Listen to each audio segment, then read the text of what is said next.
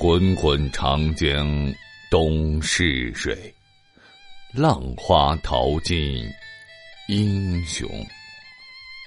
中华民族数千年的文明史，如雄风，携带着岁月的尘埃和先人们的铿锵行迹，绵延而来。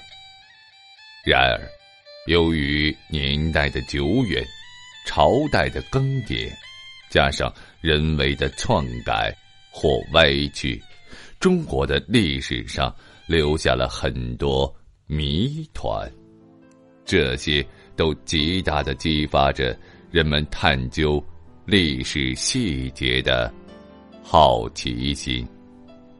敬请欣赏《中国历史真相》，播讲人绝唱歌，欢迎您继续收听。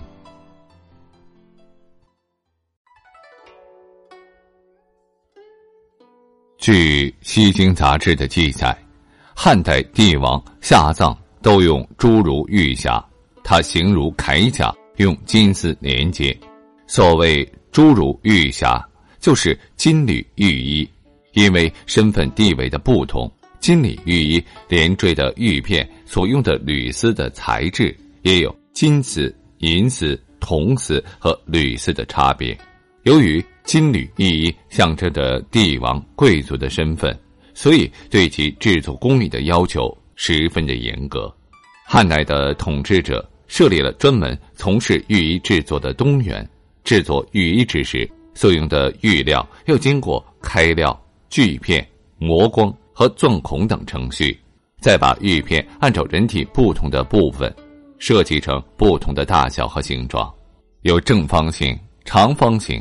半月形、三角形等等，大的约九平方厘米，小的还不到一平方厘米。然后用金线穿过这些玉片四角的小孔，将所有的玉片连缀在一起。按照两千多年前的生产力水平，制作一件中等型号的玉衣所需要的费用，相当于当时一百户中等人家的家产总和。就拿满城汉墓出土的金缕玉衣来说。刘胜的玉衣全长一点八八米，共用玉片两千四百九十八片，金丝一千一百克。窦碗玉衣相对较小，也用了两千一百六十片玉片，金丝七百克。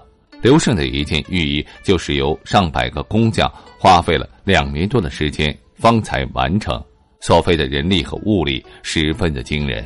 那么，汉代的人为何如此重视以玉衣作为念服呢？原来啊，历代帝王都渴望着长生不老、灵魂不灭，这是他们人生中的一件大事。帝王们生前就费尽心思寻找着长生不老之药，或者是命人炼丹丸用于养生。即使死了，他们也不放弃这种求生的欲望，希望能够继续维持死前的生活。依照古人的观点。人死之后会魂魄分离，魂气升天，形魄归地。而怎样才能够使魂气升天，又要形魄不腐呢？那只有用玉片了。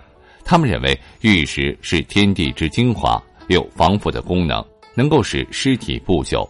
玉塞九窍可以使人气长存。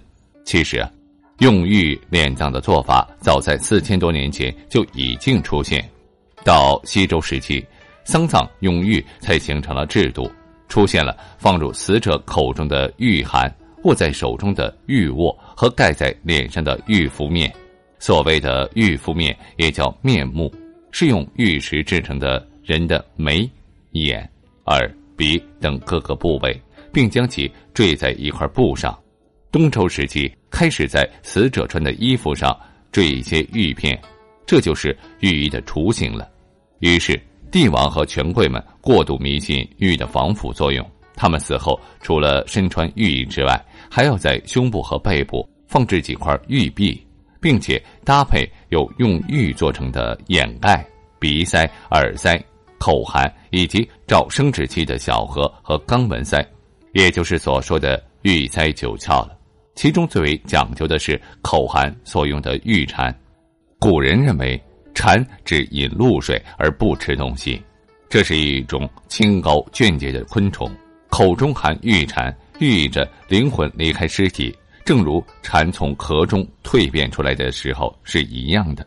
也有学者认为，汉人用玉蝉做口函，是从蝉蜕转生而领悟再生，希望死者只是暂时的死去，将来还是有复活再生的可能。但是，美好的不朽之梦并没有因为有玉附体而实现。无论是帝王还是贵族，他们的尸体都没有能够抵过岁月的侵蚀，最后都腐烂成了一堆白骨。由于金缕衣价格十分的昂贵，汉代帝陵比其他的帝王陵招来了更多的盗墓贼。帝王贵族不但达不到尸体不腐的目的，就连骨架都被人分为灰烬。直到公元两百二十二年，魏文帝曹丕做了魏国的皇帝之后，他认为使用御医是迂俗所为也，于是下令废除了用御医殉葬的制度。有关金缕玉衣的历史，这才算正式结束。